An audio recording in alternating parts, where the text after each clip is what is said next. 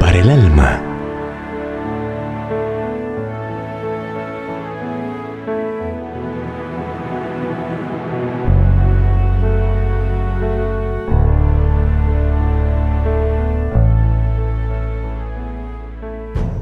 Bendita apuesta. La mujer virtuosa corona es de su marido, mas la mala como carcoma en sus huesos.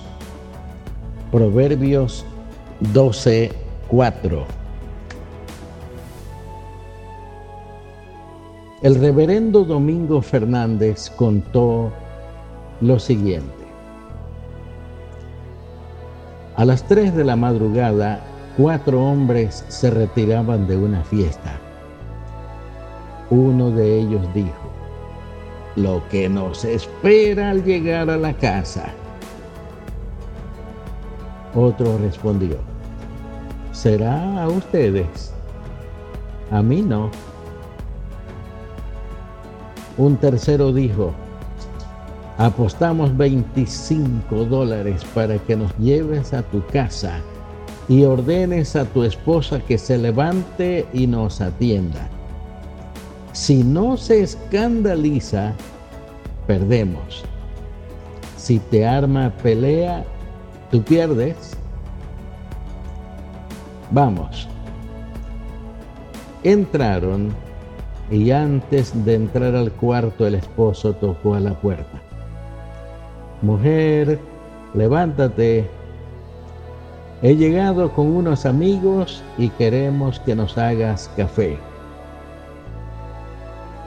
La esposa se levantó, saludó cortésmente y les sirvió el café con radiante rostro. Los amigos dijeron, Señora, hemos hecho una apuesta con su esposo y la hemos perdido. Queremos preguntarle, ¿qué le hace a usted obedecer y ser así con este hombre? Bueno, contestó ella, jamás pensé decirlo, pero soy así porque soy cristiana y estoy segura de que iré a vivir felizmente por toda la eternidad en el cielo.